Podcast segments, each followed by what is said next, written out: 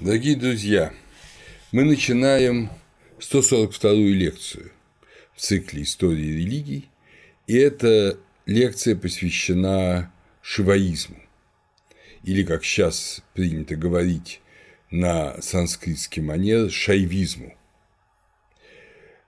Это 13-я лекция в цикле индуизма. Уже не раз нам приходилось с вами говорить о том, что два основных направления современного индуизма – это шиваизм и вишнуизм. И о вишнуизме мы говорили много, и немного говорили о шиваизме, когда особенно затрагивали философские воззрения Шанкары. Его Кивала Адвайта – это именно шиваистское учение. И вот здесь как раз в связи с э, Шанкой Кивала Двайтой я говорил о том, что Шива, в отличие от Вишну, это образ разрушения мира. Мы о Шиве, Рудре говорили, и когда говорили о ведической религии, это образ разрушения. То есть, э, если аскетические и религиозные устремления к Вишну – это устремление созидания, гармонии, любви. Э, мы помним место любви в кришнаизме, скажем, в нашей предшествующей лекции, то что касается шиваизма, то здесь все иначе. Здесь тоже есть любовь, и тоже есть э, представление о гармонии, но это гармония иного рода. И ничего подобного кришнаизму, то есть э, некого религиозного учения, религиозной практики, связанной с аватарой Шивы, у нас нет. Шива всегда предстает в своем истинном облике, хотя облик этот очень многообразен. И те, кто выбирают поклонение Шиве, Конечно, это часто бывают люди просто традиционные, там родители, предки были шайвистами, и они продолжают эту традицию. Но в принципе те, кто выбирают поклонение Шивы, желают не столько гармонизировать этот мир и отношения в этом мире, сколько вырваться из этого мира и покончить так или иначе с этим миром.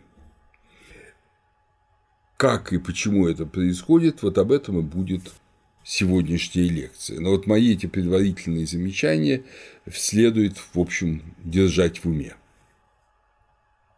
Шива по определению великий подвижник-разрушитель. По традиционным представлениям он вечно восседает на вершине священной горы Кайласа, значит, в Тибете, среди вечных снегов и изнуряет себя аскетическим подвигом. Тело его в зале жертвоприношений, волосы завязаны узлом, и с этих волос э, струится э, Ганга, которая является потом священной рекой Индии. Собственно, Ганга – это вода Шивы, если угодно. Он облачен в шкуру дикого животного или козла, а не в обычную одежду э, тканую. В его руках трезубец, одно из э, таких символических орудий, которое обозначает многие вещи, и мы увидим, что в кашмирском шиваизме традиция трика, то есть трезубца троичности, очень важная, и она связана с не с тремя божествами, не с тремя ликами Бога. Она связана с тремя аспектами учения, э, с Богом, миром и человеком, или с тремя основными текстами кашмирского шиваитского канона говорят по-разному. Но в любом случае это тот самый трезубец. Его ожерельем является кобра.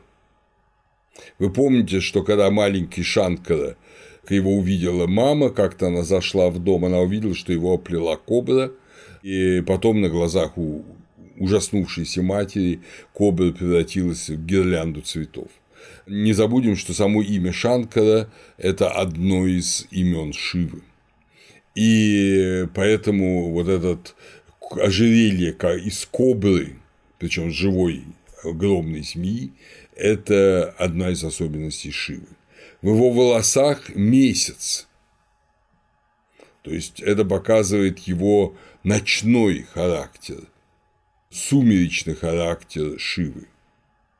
На лбу третий глаз, который обычно закрыт, но когда он его открывает, он испепеляет этим глазом все, что он пожелает. Его жена – прекрасная Паравати, дочь Гималаев. Долго Паравати стремилась стать супругой великого подвижника, и только тогда, когда она сама решила стать подвижницей, села в аскетической позе на соседней вершине, постепенно Шива обратил на нее внимание, и их отношения – это очень странное отношение и страстной любви, и одновременно аскетического подвига. Два их сына, шестилики Сканда и слоноголовый Ганеша, о которых я сейчас буду говорить, они тоже важные образы для понимания Шивы. В Ведах, в Шруте, прототипом Шивы является Рудра. Но, как уже мы не раз говорили, образ Шивы уходит и в далекое до индорийское прошлое Индостана, и известная печать, она не одна, но наиболее известная одна э, печать, где Шива изображен в виде владыки зверей, Пашупати. Потом это имя будет связано с одной из важнейших древних общин, древних сект шиваизма.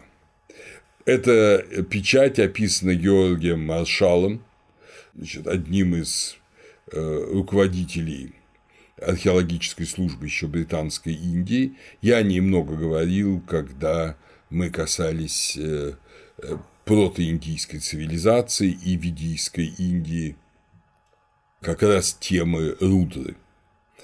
Поэтому сейчас я не буду говорить о ней подробно. Но она, безусловно, имеет очень много общего, почти безусловно, с Шивой, хотя такой интересный индийский мыслитель, индолог и литературовед, и при этом марксист, умерший в 1966 году, Дамодар Дхармананд Касамби, он отрицал преемство вот образа Шивы, как вы видите, для индийских марксистов это важная тема, преемство образа Шивы с доарийских времен. Но если говорить шире, то споры о преемстве инской, то есть доарийской, Махенджадару Харапа, и ведической цивилизацией – это споры бесконечные, они продолжаются и сейчас.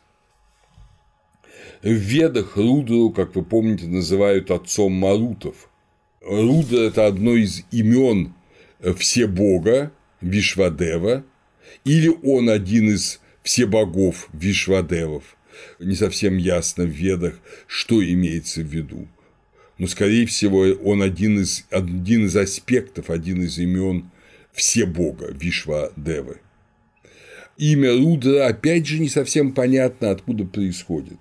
Это ревущий от корня руд, крик, вой ветра, но это и другой инвариант корня руд – быть красным, сияющим. И Шива на дравидском языке – это красный, быть красным. Он именуется ужасным в ведах. Его просят пощадить людей и скот, но одновременно он и лекарь, который лечит, который собирает ночами травы. Он убивает и исцеляет. Опять же, видите, такая амбивалентная функция. И вот эта амбивалентность Шивы, Рудры, она пройдет и придет до сих пор в шиваизме. Один раз в Ригведе и часто в Брахманах его ассоциируют с огнем, с агни. В Юджурведе Рудру призывают в гимнах раздела, названного Шатурудрия.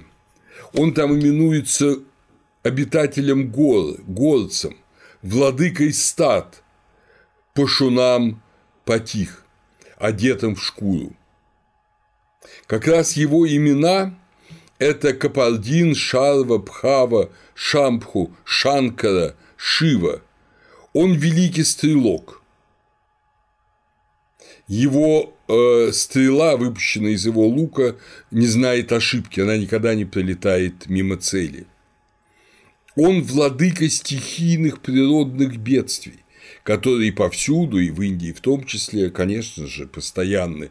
Землетрясений, э, разливов рек, потопов, э, морских цунами, обвалов в горах, снега и грязи, селей. Вот он владыка всего этого.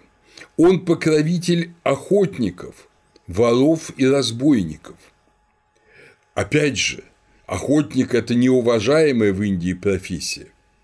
Сейчас-то только представители ну, каких-то племен занимаются охотой. Ни один порядочный индиец не является охотником. Но он покровитель охотников. Покровитель воров и разбойников, понятно, и воры и разбойники, как и всюду в мире, в Индии считаются ну, преступниками. Но они молятся Шиве, потому что он покровительствует и им.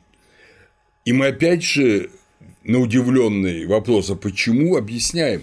Потому что Шива – разрушитель порядка мира. Стихийные бедствия, охота как неприемлемая. Мы потом увидим, что есть э, в шиваизме и особенно в шактизме, наверное, о котором будем говорить на следующей лекции, но связанном с шиваизмом, есть и традиции иных совершенно девиантных практик, нарушений пищевых, сексуальных запретов, он разрушает все. Соответственно, воры и разбойники, которые разрушают порядок этого мира и паразитируют на порядке этого мира, они тоже разрушители, и поэтому Шива им покровительствует. С ним соединяются дикие неарийские племена Индостана – то есть, опять же, если для арийских представлений боги, боги Адити, они часть, можно сказать, арийского космоса, и, конечно, они недоступны племенам дикарей или тем племенам, которые не разделяют ведическую традицию, то Шива, наоборот, он покровительствует этим народам, этим народом, не обязательно диким, но обязательно народом неарийского происхождения. И это, кстати говоря, одна из причин, почему Шива так популярен на юге Индии, в Тамилнаде и шире на Дравидском юге, потому что он не арийский. Там чернокожие, чернокожие индийцы живут, и они видят в Шиве того, кто пренебрегает вот этой э, этнической избранностью ариев. В э, Адхарва Веде, в 15 главе Адхарва Веды, перечисляются народы, которым покровительствует Шива, и это имена самого Шива. Это Пхава, Шарва, Пашупати, Угра, Рудра, Махадева и Шаана. Позднее ему имена – это Ашани и Пхима. Рудры приносили особые жертвоприношения. Жертвоприношения с ориентацией на север, куда э, никаких другим богам таких жертв не приносят. То есть он как бы вне системы арийской религии, поэтому многие, многие ученые разумеется, не индийцы, а многие ученые, они считают, что вообще Шива – это то ли доарийский бог Индостана, то ли это какое-то божество, э, существовавшее вне индийского индоарийского космоса и на том или ином этапе примкнувшего к нему, или это божество вот этого религии Бон, религии Гималаев, ну, разные есть точки зрения, но они все, я думаю, не очень правильны. На самом деле Шива – это то в арийском космосе, что разрушает арийский космос. Потому что особенность индийских миропредставлений, большинства индийских традиций заключается как раз в том, что вот этот уютный мир, в котором живет индоарийская традиция, в котором живет индоарийский человек, этот мир мешает осознанию человеком самого главного – его божественности. Мешает осознать, что Пуруша – человек, и Бог – это одно. И вот как раз Шива помогает этому осознанию. Не через любовное слияние, а через мучительный разрыв с миром и даже с привычным божественным космосом. И именно поэтому Шива становится очень рано объектом именно монотеистического поклонения, не один из многих, не одно из имен Вишвадевы, а именно Шива, великий Шива или великий Рудра, он единственный бог. Потому что все остальные боги – это боги, ну, с точки зрения Шиваита, для этого мира. И только Шива освобождает от уз этого мира.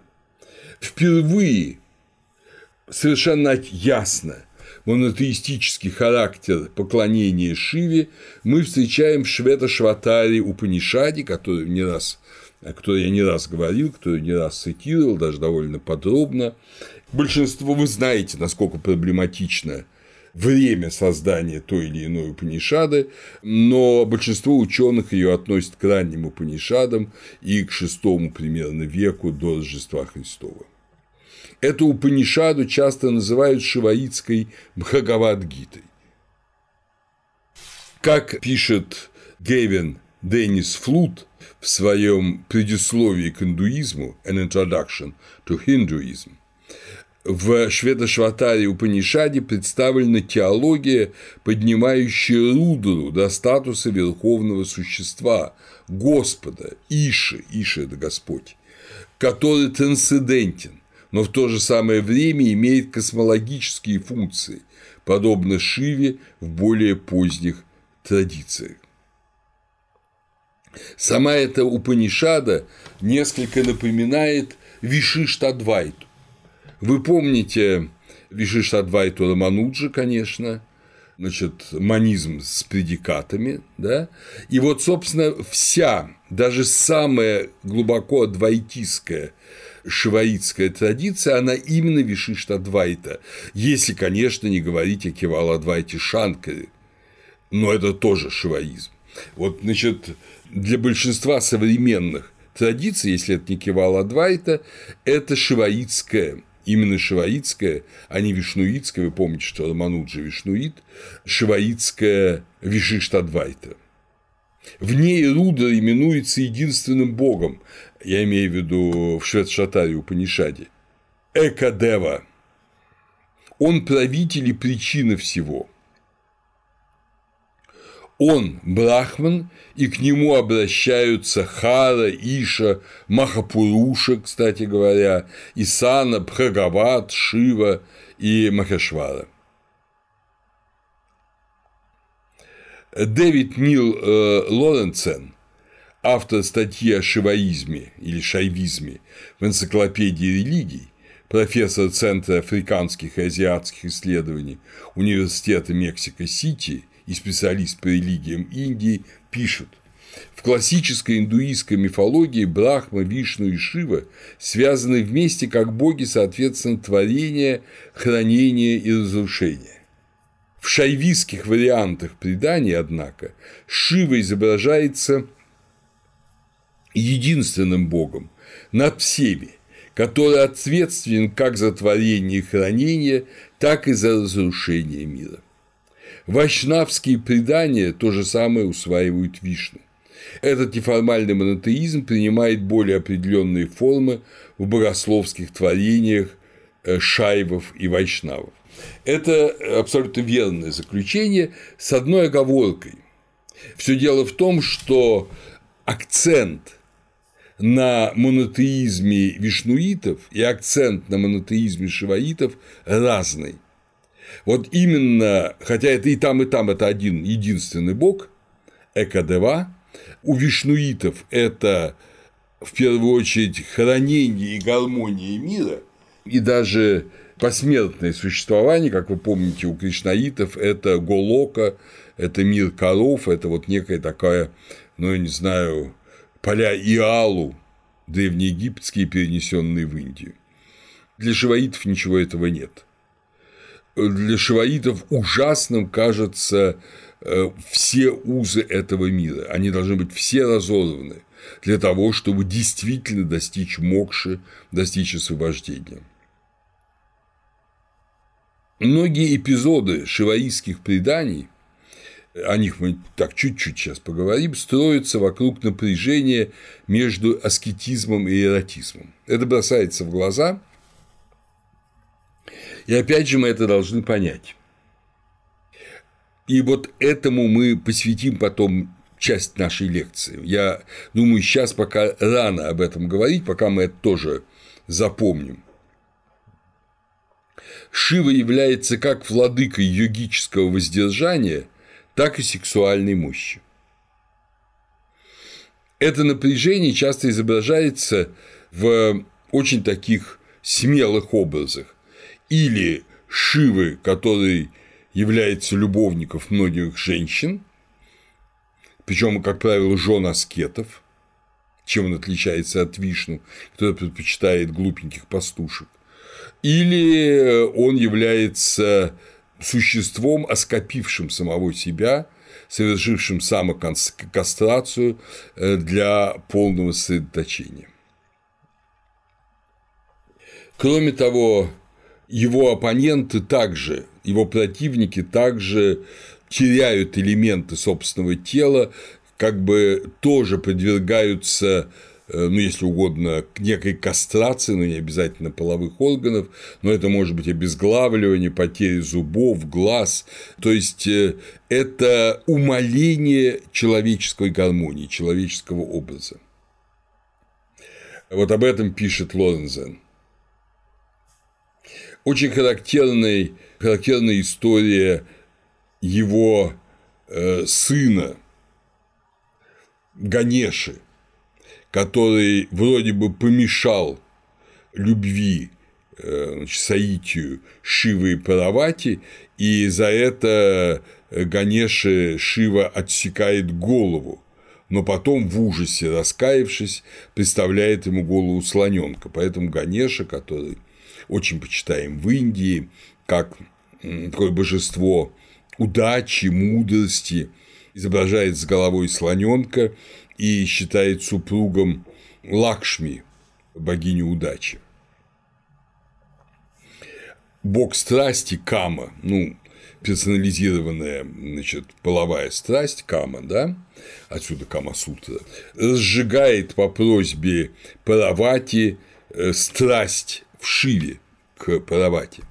Но Шива как раз тут открывает свой третий глаз и сжигает, испепеляет Каму, чтобы продолжать предаваться аскетическим подвигам. Однако Паравати все же обратил на себя благосклонное внимание Шивы и уговорила его восстановить из пекла, воссоздать Каму. И вот страсть Шивы и Паравати – это один из элементов шиваистского вообще и философского, и ритуального комплекса. Вы видите постоянные колебания. Оно не случайно. Ну, пожалуй, два слова все-таки я сейчас скажу, забегая немножко вперед. Дело в том, что мир, как вы помните, в Индии творится из желания. На него нашло желание, говорится в 10-й мандале Ригведы, и на него, на того, кто существовал до творения мира. И из этого желания возникает мир. Поэтому аскетический, йогический подвиг – это не просто так вот половые отношения плохо, поэтому надо от них воздерживаться. Нет, это стремление не расширять и не создавать мир, а наоборот его вновь сконцентрировать весь мир в дотварном бытии, в абсолютном, абсолютной идее если угодно, не давать ему никаких форм бытования. Об этом буду говорить потом, позднее. Но с другой стороны, само энергийное энергийное бытование мира, в котором, собственно, и действует аскет, он же действует в соответствии с энергиями, и сам аскет ощущает себя энергией Шивы, да? С другой стороны, все энергийное бытование – это именно э, союз, любовь, соитие, страсть Шивы и его энергии, которые персонализируются в Паравате, но которые являются просто шакти, энергией, силой. И в этом смысле половой акт э, и все, что связано с областью эротики и секса, он естествен для Шивы, но не для расширения бытования, а для обладания энергией божественной, которую Шакти, естественно, получает только от самого Шивы. Вот поэтому у Шивы сочетаются оба момента. И полная аскетика, сейчас я вам даже расскажу историю его самокастрации, она, кстати говоря, имеет очень долгую потом символическое продолжение, и его эротики. А история самокастрации такова. Где-то в Гималаях, но, естественно, ниже вечных снегов, Шива отправился в сосновый бор.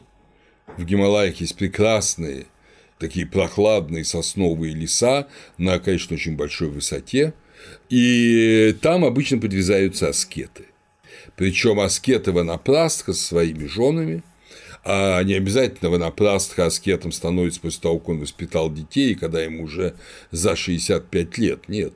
Некоторые, прожив там с женой 5 лет, а то и год, а то и вообще Э, не быв практически домохозяевами, уходят э, в лес и становятся монопласткой с молодой женой, тоже, кстати говоря, э, используя обе эти практики, если они шиваиты, и практику аскетического воздержания друг от друга, и практику мистического саития. И вот Шива принял облик нагого, вымазанного золой шиваитского аспекта, и попытался соблазнить жен лесных подвижников в этом бару подвязающихся. Они же хотят стать одно целое Шивой. Вот Шива им предлагает стать одно целое с ним. Но, естественно, с аскетам это не понравилось. И из-за проклятия аскетов Шива решил кастрировать сам себя и установил свой половой орган на землю вертикально. И вот этот э, вертикальный образ полового органа мужского, он становится навсегда символом, главным символом Шивы, заменяет или дополняет любые его антропоморфные изображения. Часто он соединяется с женским половым органом, они как бы так вот женский изображается горизонтально, это йони, а мужской, мужской, естественно, вертикально, это образ именно полового акта и одновременно образ воздержания от э, любого соития. И то, и то. Поэтому само вот это изображение йони, йони лингама, а половой орган называется лингамом, но это вторичное название, я об этом потом скажу, хотя во всей Индии теперь это название мужского полового органа. Вот э, этот изображение йони, лингама является главным образом шиваитской молитвы и изображает как креативную, так и аскетическую силу Бога, как и возможность саити, так и возможность кастрации и значит, полного отказа от какого-либо творения бытия. Среди историй Шивы очень важное место занимает история борьбы Шивы с Брахмой, такой тоже вот образ, э, ну, считайте его мифологическим или, если угодно, символическим, можно и так, и так понимать, что Шива отсекает пятую голову Брахмы. И для Шивы это стало великим грехом убийства Брахмана, который можно искупить только великим подвижничеством, маха врата, великим подвижничеством. И это подвижничество – это ношение этой головы всегда с собой. Тем более, что эта голова Брахмы, она э, приросла к руке Шивы, и превратилась, естественно, в череп, и вот этот череп Капалин, всегда Шива носит с собой как образ собственного греха. Опять же, это имеет огромный ряд э, аскетических аналогий. Есть такая до сих пор в Гималаях секта Капалинов, я, может быть, успею о ней сказать несколько слов в конце, она очень своеобразна, но вот они как раз и до сих пор используют основание черепа человеческого, основание имеется в виду верхняя часть черепа, а, используется как чаша для сбора подаяний. В Средневековье эти чаши лакировались, обрамлялись в серебро, но это были человеческие черепа. Также на посохе Капалина часто надевается череп Брахмана. Опять же, ассоциация с головой Брахмы. Это же секта называется Махавратины от великого обета Махаврата, который дал Шива, чтобы искупить грех отсечения пятой головы Брахмы. Одним из двух признанных детей Шивы является шестиликий Сканда или шестиголовый Сканда. Сканда – это излитый, то есть это излитое, изверженное семя. Он особо почитается воинами, он считается предводителем войска богов. Его символами являются лук, копье и знамя с изображением петуха – а его ездовое животное – павлин, паравани. По версии, связанной с Шивой, семя от соединения Шивы и Паравати Ганга перенесла в Гималай, река Ганга, где от него родился Сканда, которого выненчили, выносили, может быть, это семя они даже приняли в себя, или выненчили плеяды, критики, Отсюда его имя Картикея, Плеядный. Именно Сканда убил страшного Тараку, который завладел миром демона Тараку. Вы помните, это история трех шагов Вишну. Но по другой э, традиции, тоже весьма интересной, она связана с Агни, но Шива и Агни – это, как вы понимаете, контаминирующиеся образы. Агни все пожирает, сжигает, но одновременно греет, готовит пищу. То есть он, опять же, так же, как и Шива, имеет и положительный, и отрицательный потенциал мощнейший. Так вот, Агни возжелал соединиться, совсем как Шива, с женами семи мудрецов. Но Сваха, одна из женщин, пылая страстью к Агни, принимала образы всех этих жен, чтобы соединяться с ним снова и снова. Видите, какой напряженный эротический момент присутствует в образах Шивы. Однако, кстати говоря, в ту жену, которая была верна своему мужу, а из жен семи мудрецов только одна была на самом деле верна своему мужу, она войти не смогла именно из-за ее верности. Вот из этого семени от шести жен, отсюда шесть голов, а из семени шести жен, собранных свахой, родился шестиголовый или шестиликий сканда. Шива почитается на юге. Индии под именем Мурукан, иногда Мурукан отождествляют со Скандой.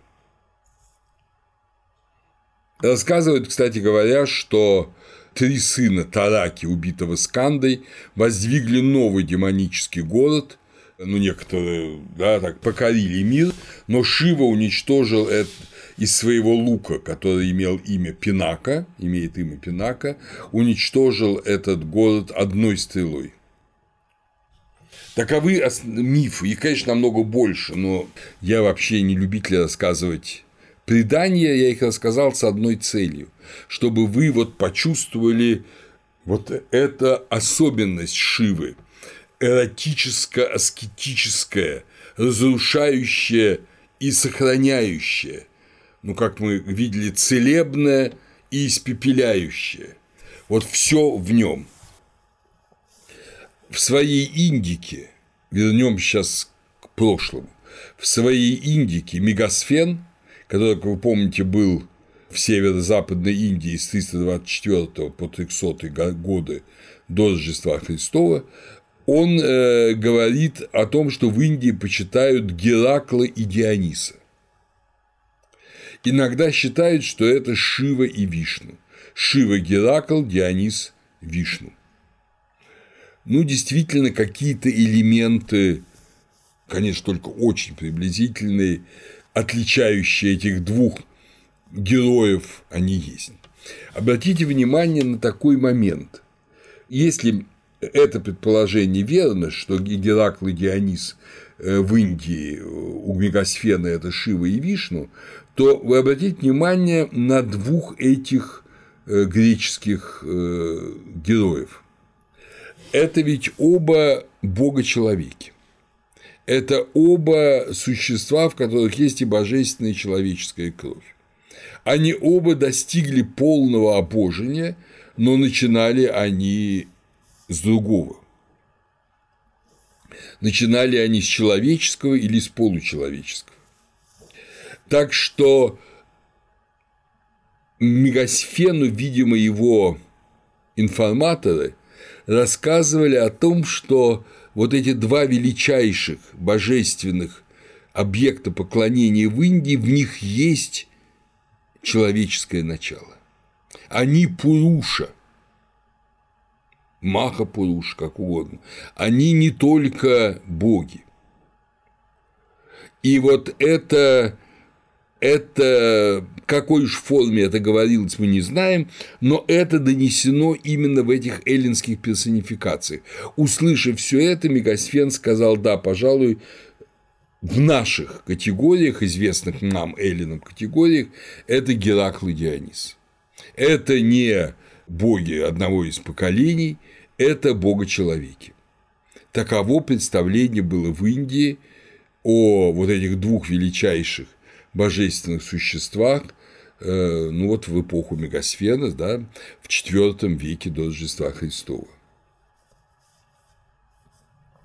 В Махабхарате уже Шива довольно широко упоминается, довольно часто упоминается, а в своей известной грамматике, о которой я уже говорил, Патанджали, это примерно 150 год до Рождества Христова, он упоминает движение бхагаватов, шиваитов-бхагаватов, которые, как он пишет, вооружены стальными копьями.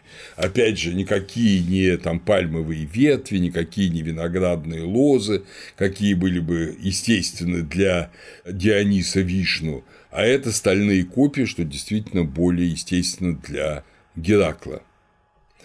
В...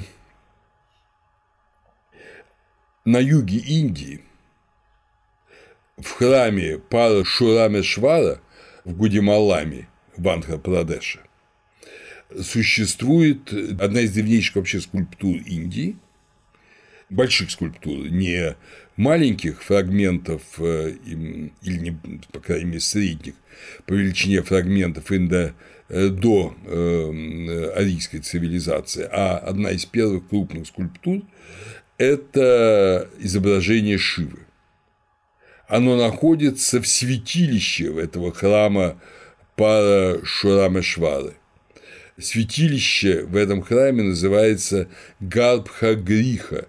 Гарбха-Гриха – это дом матка, то есть это утроба женщины, в которой находится дитя. Это изображение э, его разные ученые датируют временем от IV до I века до Рождества Христова.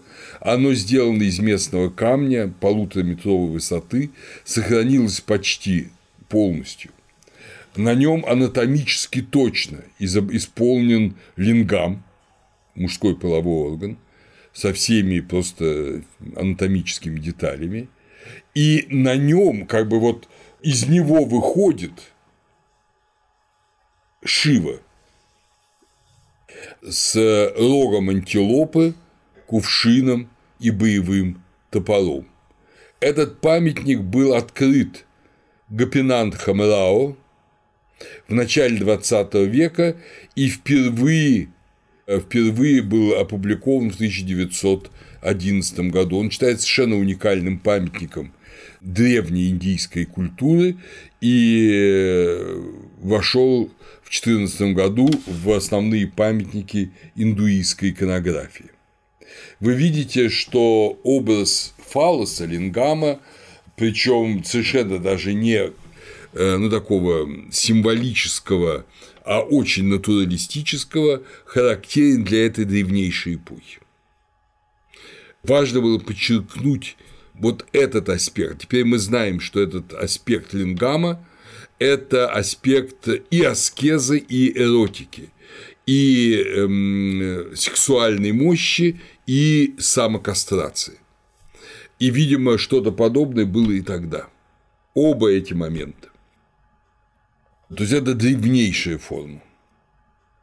До сих пор большинство шиваитов носят на шее или на правой руке изображение лингама, но в специальном таком, таком оболочке, в специальном ковчежце, и это такое довольно схематизированное изображение, а не такое, как в том э, удивительном храме в Андхре, в Парашурамешваре. Кстати, храм до сих пор действующий и активно действующий. С изображением Шивы дошли до нас монеты из Кушанского времени, 1-2 века после Рождества Христова, и особенно губского времени, 300-550 годы. Будучи по преимуществу вишнуитами, губские монархи поддерживали шиваизм. Следующие династии Вакатаки и Маухари были уже по преимуществу шиваитскими. VII века после Рождества Христова шайвизм, шиваизм стал доминирующей религиозной традицией на юге Индии, вытеснив джайнизм, буддизм и успешно конкурируя с вишнуизмом. Палавы, Чолы и Чалуки покровительствовали шиваизму. Мы знаем о существовании древней секты пашупатов, шиваитов. Мы знаем немножко об их учении. Они понимали освобождение, как полагается шиваитам, в категориях э, адвайта, то есть э, соединения. Но в отличие от Шанкары, они разделяли последнее состояние на два уровня.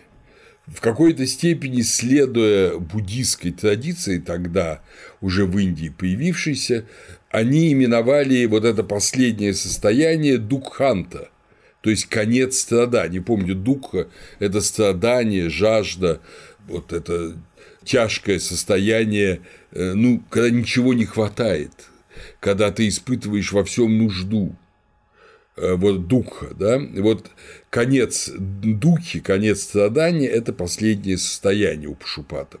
Но она, дукханта, она двухуровневая. Низшее состояние – ан атмака, безличное. Но атмака – это от слова атман, и без атмана, без личного атмана. То есть ты сливаешься с Богом и теряешь свою личность. Но это низший уровень а высшее – сатмака, то есть самоатман, он сохраняется. Это личное бытование, подобное Шиве в смысле знания и активной силы.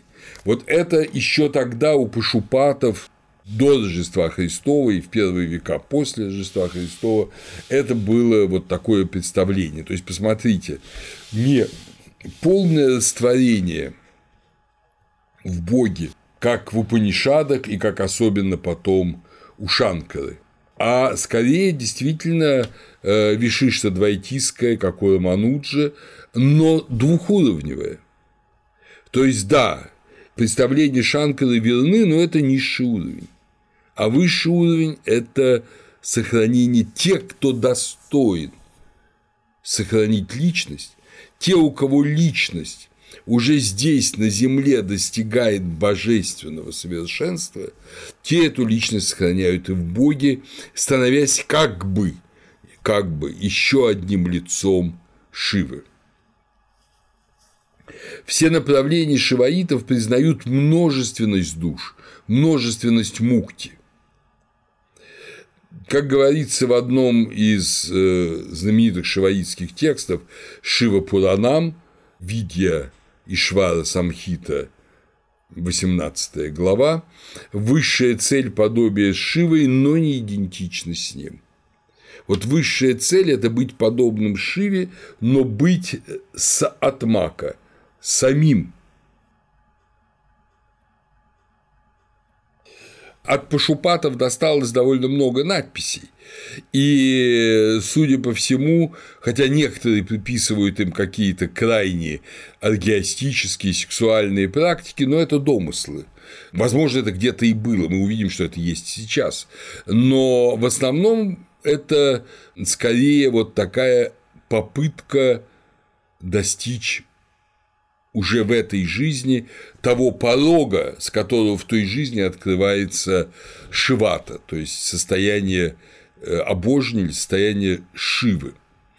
В одном из таких текстов первого тысячелетия после Рождества Христова на юге Индии, в одном из заброшенных монастырей мы читаем надпись «Это место для святых послушников Шивы, ведущих жизнь целомудренных верующих учеников, место для спокойного изучения четырех вет, йога-шастра и других видов наук, место, где всегда раздается пища бедным, беспомощным, музыкантам и поэтам, обязанность которых будить своих хозяев музыкой и пением. Будить не только утром от сна, но будить и от увлеченности этой земной жизни и возводить их к небесному и сдается пища всем живущим подаянием. Место, где немощные и больные люди находят приют и лечение, место, где обеспечена безопасность всем живым существам. Близко к пашупатам и тоже оставившая немало надписей, возможно, это просто элемент пашупатского движения, это каламуха, чернолицые, Возможно, потому что они, как и Шива, золой свои лица. Мазали, это жертвенная зола, это э, зола иногда даже с кремационных площадок, вот, которая, э, но опять же, разрушала стереотип чистого-нечистого, и не только в прямом смысле слова, но и в смысле сакральном. Главных два центра почитания Шивы хотя он, это было всеиндийское почитание, но во многом оно было разрушено потом э, мусульманским вторжением. И сохранилось оно на Дравидском юге, который мусульман так и не покорили, и в Кашмире, где тоже покорить было многие долины практически невозможно. Поэтому сейчас Кашмир разделен на мусульманскую и индуистскую части. Вы знаете, что это один из таких ну, регионов постоянного конфликта между Пакистаном и Индией. Как указывают современные ученые, что в последние столетия молитва Вишну и его аватарам стала более распространенной в Индии, чем поклонение Шиве, но до сих пор шайвизм привлекает многие миллионы приверженцев. Большинство из них не приверженцы того или иного направления и часто поклоняются не только Шиве, но они приносят Шиве сладости, кокосы и деньги и одаривают его священнослужителей. Главный центр поклонения Шивы – это традиционно Бенарес. Бенарес – это в Варанаси, да, сейчас. Это город на Ганге, на священной реке Шивы, и город, где масса кремационных площадок, где стараются уйти в вечность и быть сожженными многие благочестивые индусы. Самая почитаемая святыня Шивы в э, Бенарасе – это храм Вишвешвара. Как правило, священники шиваитских храмов э, принадлежат к традиции смерти, то есть э, переданного учения, традиции э, Махабхарата, Рамаяны, не услышанного Шрути, и не входят ни в одну из школ шиваизма. Они обычно молятся на пяти алтарях – Вишну, Шиве, Сури, Ганеше и Дурге. Дурга – это одно, одна из ипостасей Паравати. Чаще всего эта смартистская позиция соединена с Адвайтой Ведантой Шанкары. Шанкара в свое время основал э, монашеский орден Дашанамисов, и многие шиваиты придерживаются этой традиции. Сейчас подвижники и настоятели монастырей Дашанамисов являются главным оплотом богословской ортодоксии и практики шиваизма – варна, шрама и дхармовая система. Как резюмирует Лорензен в своей статье в энциклопедии религий, через вот этих смартистских шиваитских священников Шива завершил круг от еретического изгоя Дакши жертвоприношений, то есть жертвоприношений к северу, жертвоприношений, которые не принимают другие боги, к божеству патрону индуистской ортодоксии. Но, тем не менее, то, что я сказал в начале, это совершенно справедливо и сейчас. К Шиве так или иначе, даже в чистой форме Адвайта Веданты Шанкары обращаются те, кто чувствует потребность разрыва с миром. Даже живя в мире, даже имея семью, детей, бизнес, все равно они разрывают с миром. Это все не, как бы, это все ну, необходимое, но не, увлекающее существование. Цель – это стать Шивата, вот Шивой, достичь второго уровня спасения, сохраняя свою личность, быть Шивой. И для этого надо разрушить, э, в общем-то, все э, связи этого мира, если нереально, став монахом и подвижником, усевшись э, в шкуре зверя на залу жертвенного костра, то хотя бы волевым усилием отсечь от себя желание такой вот связи принадлежности к этому миру. На юге Индии, и я как уже чувствую, что сегодняшней лекции мы будем вынуждены закончить именно этим направлением, потому что времени уже много, мы рассказываем. На юге Индии доминирующей традицией является Шайва Сидханта. Ну, Шайва – это Шива, Сидханта – это Анта, да, конец – это завершение знания, ситхи, завершение знания. То есть, это шиваистское, ну, если угодно, завершение знания. Это такое резюме шиваизма. Так они себя называют. Это, по всей видимости, то, что, в общем-то, постепенно эволюционировала из той самой старинной секты Пашупатов, которая была основана э, еще до Рождества Христова в Западной Индии, среди аскетов, ее основателем считается Лакулиша, вот, и к ней относятся тексты до сих пор главные в Шайва Сидхантхе – это агамы, это санскритоязычные тексты, которые писались 7 по XIV века после Рождества Христова.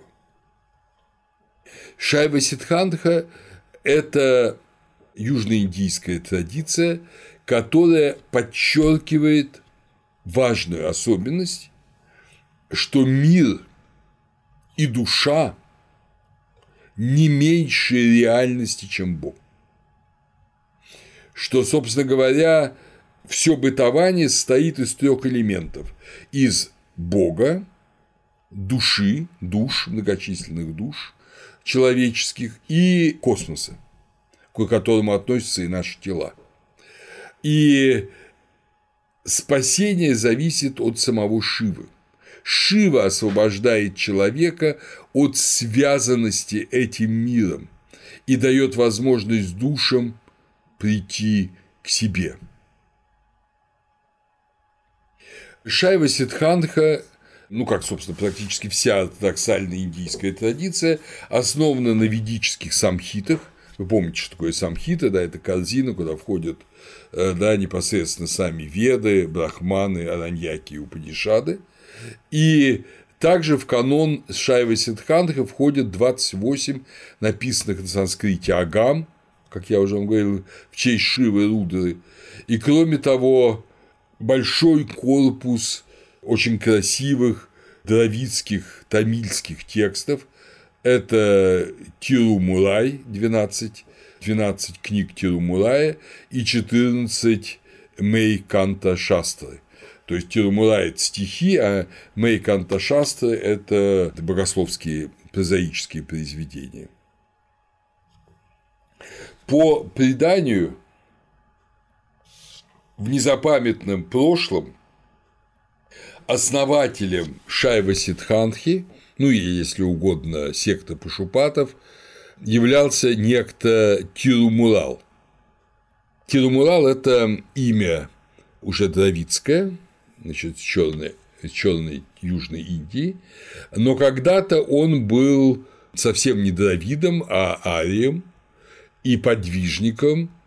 Он был носил имя Сунда Ра Анатха и Сундара Анатха, и он э, подвязался на Кайласе, э, там же, где и Шива, на протяжении многих времен. Да, он был Джива Мукти, то есть он был еще в этой жизни уже спасшимся. Э, то есть имевшим возможности любые вселяться в любые тела, но при этом пребывать постоянно с Шивой. И вот у него возникла интенция, желание, ну, возможно, внушение э, отправиться на юг. На юг, не посвященный учениям Шивы. И на юг, живший еще совсем э, не традициями Шайва Садханта.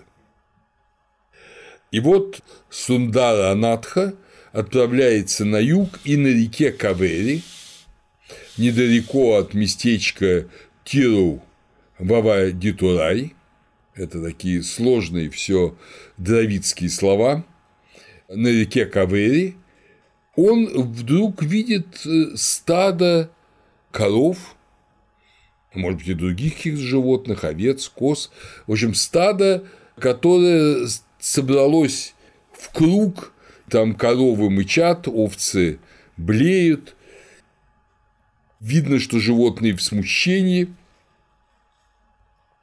и Сундар Анатха подошел и смотрит, что животные собрались вокруг пастуха, а пастух-то умер.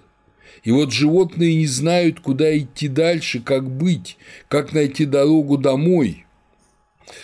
И подвижник сжалился над этими животными, он спрятал свое собственное тело в какое-то там большое упавшее дерево, в дупло этого дерева, чтобы никто ему не повредил, а сам э, вселился э, в тело этого пастуха, пастуха звали Мулар, Мулар, и животные страшно обрадовались, пастух встал, опять был живой, он пригнал стадо в деревню, раздал его всем жителям деревни, потому что пастух выпасал стадо всей деревни. И после этого сказал зашел в дом своей жены, сказал, что он, ну, жены, вернее, Мурала, э, и сказал, что, дорогая, я вот решил стать подвижником, я ухожу от тебя, э, ну, такое бывало в Индии, и ушел. Он пришел на то место, где было спрятано его тело, чтобы ну, потом люди нашли тело этого мулара, его похоронили бы, а он бы отправился дальше заниматься своим подвигами, но своего тела он не нашел. Его тело, тело Сундаранатхи, исчезло. Потом в молитве он узнал, что сам Шива это тело спрятал для того, чтобы он навсегда остался э, дравидом, черным, муралом, и ему пришлось таковым и остаться Шива ему объяснил, что его долг теперь нести учение о нем на дикий дравидский юг. Пораженные тем, как изменился их мулар, жители Тиру-Вава Дитурая стали именовать его Тиру Муралом, то есть святым Муралом. И э, в этом месте был воздвигнут храм Шивы, и это сейчас один из главных объектов поклонения, и от вот этого Тиру-Мурала началось распространение э, Шайва Сидхантхи в Южной Индии. Вот такое замечательное предание. Значит, гимны собраны в целом ряде, в целом ряде собраний, в частности, Тиру Мурай, священное собрание поэм, обращенных к Шиве. Оно было собрано в X веке Нампи Антар, Антар Нампи. И э, Шайва Сидхантра, стоящий из 14 санскритских агам, также, как вы знаете, сейчас распространена и на юге Индии, и среди тамилов Цейлона. Значит, как я уже говорил, это монотеистическое учение. Шива – единственный Бог. Главное значение для спасения имеют не жертвоприношения, не тем более кастовая специфичность, а имеется главное для спасения, для того, чтобы стать шиватой, это устремленность, просад – ну, просад – это и жертвоприношение, но здесь оно понимается в изначальном смысле устремленности к Богу и посвященность Богу, пхакти, то есть любовь к Богу, любовь к Шиве. Они имеют главное значение для спасения. Ты должен любить Бога и всем сердцем к Нему стремиться. Шайва Сидхантха учит, что три вечных и реальных сущности – вы помните, что единственной реальной сущностью Шанка называл э, Бога, Атмана. А тут три сущности – это Бог, Пати, души, Пасу и мир, Паса, долгое первое А, Паша, Паша даже, так лучше прочесть, Паша. Этот мир Паша именуется узами рабства. Он не хорош, он не прекрасен, как в вишнуизме, это уза рабства. Шива пребывает во всем и одновременно трансцендентен всему. Он чистое бытие, чистое сознание и чистое блаженство. Он действенная причина, и его энергия, состоящая из знания, действия и желания, вот опять же, видите, это трика, этот э, трезубец, Естественно, его сила – это шакти да, э, на санскрите, состоящие из знаний, действий и желания – это причина и ус рабства, и душ. Шива относится к миру так же, как душа относится к телу. То есть тело – это наша часть в этом мире, но это не мы по индийским представлениям в отличие от представлений западной традиции – христианства, Древнего Египта, ислама. И поэтому от тела следует освободиться. И Шива свободен от мира, но так же, как и мы живем в теле и заботимся о теле, так же Шива заботится о мире. Но он заботится о мире так же, как мы заботимся о теле, чтобы тело в индуистской традиции не было, э, не стало да и, собственно, в любой аскетической традиции, не стало бы препятствием на пути к Богу. Потому что очень часто у нас тело и вообще все телесное, и вообще весь мир, вот этот Паша, он мешает нам увидеть Бога и тем более возлюбить Его всем сердцем. Мы любим всем сердцем этот мир, мы любим всем сердцем узы рабства – отводя Богу роль э, такого помощника в том, чтобы удобнее устроиться в этом мире уз рабства. А на самом деле Бог нас должен освободить от этих уз. В этом смысл шиваизма, в этом его отличие от вишнуизма. Последователи Шайвы Синхантхи говорят, что глаза могут видеть только благодаря свету души. Опять же, помните, это известный образ, известный образ евангельский, притча о внутреннем свете. Глаза видят, потому что есть свет в душе, а если в твоей душе черно, то тогда ты ничего и не видишь на истинным образом. Также и душа, хотя она жива, хотя она реальна, Пашу, да, хотя она реальна, но она может познать истину только в свете Бога, только если Шива просветит ее своим светом. Бог и души не могут быть разъединены, но люди могут забыть Бога. И тогда душа, являющаяся созданием Бога, живет как бы без него, она слепая и невидящая. Но для Сидхантхи, Шайвы Сидхантхи, Адвайта – это именно неразделимость душ и Бога. То есть задача этой религиозной традиции – помочь человеку осознать, что души, они не укоренены в мире, они укоренены в Боге. И они должны освободиться от мира, от привязанности к миру. Мы понимаем, как в христианстве дети не любите э, да, у Иоанна Богослов, не любите мира, не того, что в мире, ибо все, что в мире, похоть плоти, похоть очес и гордость житейская. Но, в отличие от Шанкары, души сохраняют свою особенность именно в самом высшем состоянии освобождения. Они остаются специфическими сатмака, самодушами.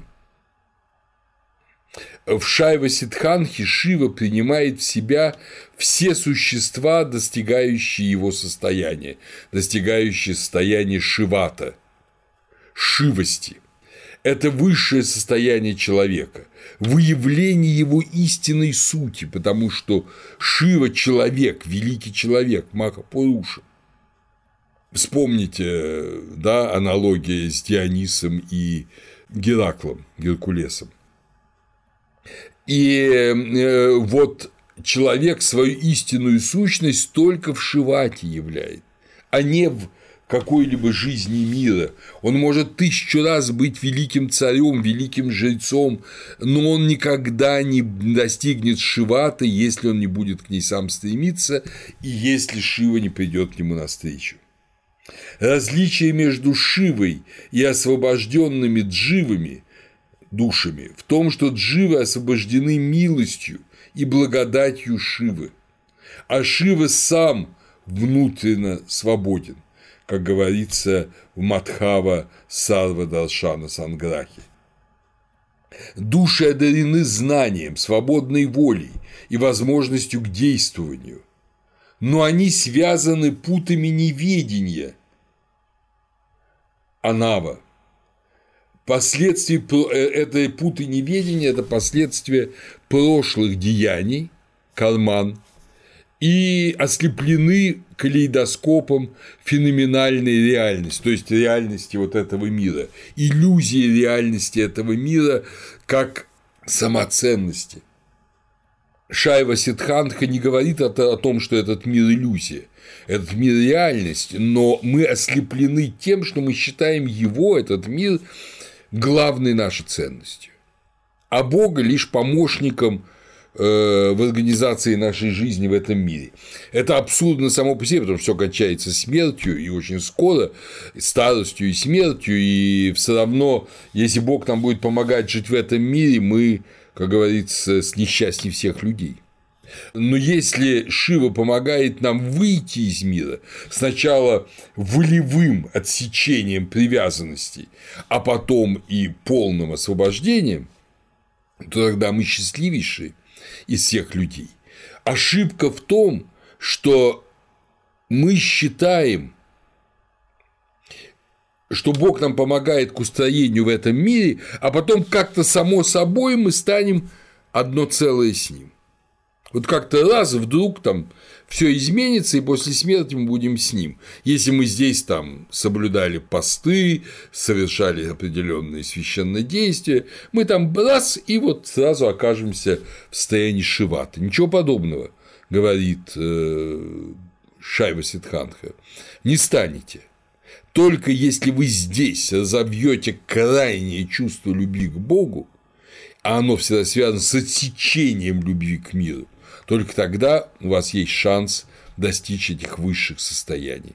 Если вы просто перестанете стремиться к этим земным целям, вы достигнете низших состояний спасения, безличного спасения. А если вы любовью соедините себя с Шивой, то эта любовь никогда не разлучима, и вы будете с ним уже как личность, потому что в любви обязательно присутствует личность и любящего, и любимого. Вот такова основа учения, аскети... такого сатирологического учения э, Шайва Сидханхи. Следовательно, надо освободиться от понимание того, что я отличен и независим от Бога. А Бог меня сделает потом частью себя. Нет, надо понять, что ты в отличности и независимости от Бога никогда не будешь Шивой, а будешь всегда в этом ужасном круге сансары вращаться. Только устремленность любовью и соединение – а в нем есть и эротический момент, и аскетический момент, как вы видите, аскетическое отсечение, эротическое соединение с Богом в бхакти, только тогда ты достигнешь состояния шиваты. Шайва Сидханха учит, что Шива вкладывает в души орудие для эмпирического познания. Когда души находятся в состоянии кивала – Кивала в данном случае отчужденности от Бога. Но он же дает и орудие для высшего просветления, когда они находятся в состоянии сакала, воплощенности Шивы. То есть человек может познавать этот мир, быть ученым, узнавать там все, изучать, но никогда не достичь состояния соединения с Шивой. Но знание этого мира тоже дает Шива. Но ты от знания этого мира, от познания этого мира должен подняться к состоянию сакала воплощенности в Шиве. Эмпирические знания ведут и к хорошим, и к дурным поступкам, и в соответствии в результате к перерождению души в том или ином состоянии. Ну, понятно, что когда ты живешь в этом мире, ты не обязательно же злодей. Ты можешь быть хороший семьянин, добрый, политик, честный ученый, исследователь, просто хороший крестьянин, который часть своего своим трудом добытого хлеба жертвует нищим, бедным, храмом и так далее. И тогда у тебя будет неплохое перерождение, но это не будет спасение. Но тремя путями к спасению является служение Богу и правде. Это карья, молитва, крия и созерцание цели, то есть Шивы, это йога. Но все эти пути могут осуществить именно личностное вот это соединение с Шивой только любовью к Богу. Без любви к Богу они все приведут тебя только к безличному растворению. Надо уметь сохранить личность. И личность человека сохраняется то, что Шанкар считал иллюзией, а Шайва Сидхантха говорит, что личность человека сохраняется только любовью к Богу в вечности. Потому что в этой любви мы и Бог становимся одно. Все эти пути готовят душу к обретению дара Шивы, божественного ведения, пати-джняна, благодаря которому душа соединяется с Шивой высшей любви. Это божественное ведение приходит к подготовленным душам непосредственно, как интуиция, а к менее развитым душам это знание приходит через учителя, Шива-гуру, И поэтому почтение к учителю очень важно. Это ну, то, что мы бы назвали духовным отцом, который открывает еще душе, связанной с миром, интуицию, знание пребывания в Шиве. Потом постепенно, более или менее быстро, благодаря Шива-гуру, происходит откровение, и после этого уже учитель не нужен. Ты его, конечно, будешь почитать до конца своих дней, но ты уже сам находишься в Боге. Таким образом, в этом учении Шива утрачивает свои страшные черты Рудры, но по сути он остается тем же – разрушителем связей, которые губят, или вернее ввергают в сансару, и создателем новых связей, которые соединяют с ним. Поэтому он считается властителем кармы, даже если, помните, это и в Бхагавадгите есть, это и к Вишну относится, даже если ужасный грешник возлюбил совершенной любовью Бога, Бог освободит его от последствий греха. Но чтобы возлюбить, надо, конечно, рассекать, уничтожать грех.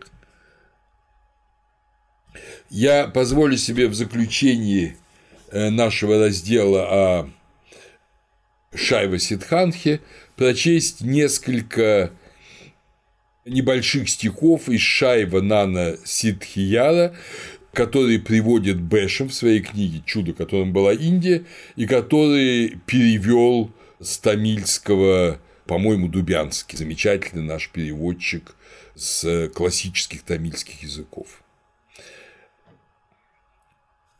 Его образ – любовь. Его дос... то есть Шивы, его образ – любовь, его достоинство и знание – это любовь, его поступки – любовь, его руки и ноги – любовь, все его качества – любовь. Непостижимое божество придает себе все это ради блага всех сущих. Как вы видите, он любит нас, и поэтому помогает нам прийти к нему, ну, для этого мы должны полюбить его. Если мы любим этот мир, то, соответственно, мы соединяем с этим миром и с колесом сансары, но не соединяемся с Шивой. Из того же Шайва Нана Сидхияра. В любви своей Господь карает, чтобы грешник мог исправиться и поступать праведно. Все его действия исходят из его любви. Доброта, любовь, милость и нежность, вежливость, дружба и скромность, честность, покаяние и целомудрие, благотворительность, уважение, почитание и правдивость, чистота и самообуздание, мудрость и поклонение – все это вместе совершенная добродетель и слово любящего Бога. Да, это два, вторая книга 15.23. Обратим внимание на то, что все эти замечательные качества – они на самом деле не сами по себе ценность. Вот это важно понять. А они лишь отсечение мира. Потому что в мире удобнее врать, чем быть честным. Удобнее называть других причинами своих бед, а не менять свой ум и обличать самого себя. Удобнее заниматься разными непотребствами, а не сохранять целомудрие – удобнее тратить э, свои честно заработанные средства на собственное благоугождение, чем благотворительностью заниматься и отдавать его другим. И так далее, и так далее. Удобнее развлекаться с глупостью, чем обретать мудрость, потому что обретение мудрости – тяжелая задача. Дальше э, в Шайва Нана Сидхияре объясняется, какого бы бога ты ни принимал, он тот бог. Остальные боги умирают и рождаются, страдают и грешат. Они не могут вознаградить, но он тот, кому ты стремишься, то есть Шива, но он увидит и воздаст тебе за твое поклонение. Мы поклоняемся какому-нибудь богу, родителям, например, но они не вознаграждают нас, даже когда они, кажется, являют нам свою милость, потому что все боги находятся под властью всемогущего, и через них он выполняет наши молитвы. И если Шива один воздает нам, любить его высшая добродетель. От поклонения другим богам мало пользы. Дхарма – его воля. У него нет желаний, кроме желания творить добро. Так будь же тверд, поклоняясь ему. Кроме поэтических, есть еще Мейканта Шастра, богословские рассуждения Шайва Сидханхи XIII-XIV веков на Тамиле. Наиболее глубокий из них создал Мейканта Тевар, или, как его называют сокращенно, Мейкантар. Шудра, то есть самых низов, живший к северу от Мадраса в XIII веке.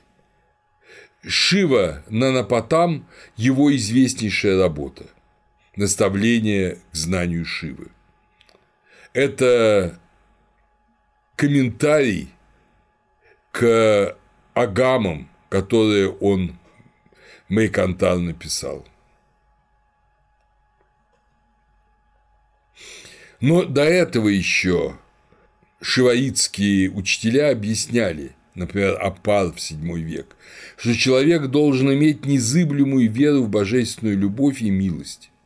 Шива незримо наполняет собой каждое существо и являет себя в его почитателях. То есть в каждый его почитатель ты в нем должен видеть Шиву. Чтобы достичь спасения, надо укоренить свой ум в Шиве и быть открытым для любви и служения ему. Внутренняя и духовная молитва – суть веры по опару. То есть не какие-то жертвоприношения, формальные молитвы заученные, а внутренняя и духовная молитва, постоянная жизнь в Боге, постоянная жизнь в Шиве. Без любви к Шиве знание Писаний, внешние ритуалы, подвиги бесполезны для спасения, указывает Апар. Великие поэты и мистики Шайва Сидханты, Чампантар VII век, Чунтарар IX век утверждают, что без любви Бхакти нельзя освободиться от уз греха. Нельзя просто аскетически отсекать желание. Не получится, просто не получится. Только любовь к Богу, то есть мощнейшее эротическое чувство к Богу, оно позволяет освободиться от э, такого же эротического чувства к миру. Главный мантра вообще всех шиваитов, она немножко отличается на севере и на юге, это возглас «Намо Шивайя», Намо Шивая, который переводит «поклонение благому», его называют панчакшара мантра, то есть э, мантра из пяти слогов. Говорят, что она содержит все четыре веда и суть имени Шива. Ее обычно так э, переводят э, образно «мир не для меня, а для Шивы». То есть я, не я должен этот мир использовать для себя, а этот мир для Шивы, который с помощью этого мира помогает нам освободиться от него. Заметь, что в Швайте Сидханхе эта формула, эта манта Нама Шивая может произноситься и без посвящения, и спасает даже простых непосвященных людей. Маник Кавачакар в IX веке в своем сочинении Тирувачакам указывает движение дживы от уст неведения и страсти – страсти к этому миру, к свободе в любви и свете – это главное. То есть, опять подчеркивает строгий монотеизм, бесконечность благодати Шивы, очищение от заблуждений только по благодати Шивы, как приуготовление к вечному общению и единству с Шивой, вот в этом сотворении, состоянии сатмака. Молитва о прощении грехов и горячая любовь к Богу великая значение в Шаве Сидханхе, как, впрочем, и практически во всем шиваизме, о мистическом отводится божественной благодати Аруль, которая противостоит невежеству Ируль. Аруль – это благодать понимания, что есть нечто большее, чем этот мир, и это больше, оно бесконечно ценнее, это большее Шива. А невежество и руль – это непонимание всего этого и жизнь в мире как в предельной ценности. В статье о Шайва Сидханхе в энциклопедии религии, которую написал Мария Сусай Тхавамони, говорится, просвещающая благодать принимает форму божественного и таинственного знания, благодаря которому душа, освобожденная от тьмы, сознает свое тождество с Шивой. И этому соответствуют и слова основоположника да, всего этого движения Тиру Мурала. Невежды полагают, что Бог и любовь различны. То есть мы можем любить женщину, мы можем любить красивые вещи, можем любить власть, можем э, любить там богатство, а Бог это что-то другое. Вот Он нам помогает осуществлять нашу любовь к миру. Вот так думают невежды. Невежды полагают, что Бог и любовь различны. Но когда они узнают о тождестве любви Бога, они упокоиваются в божественной любви.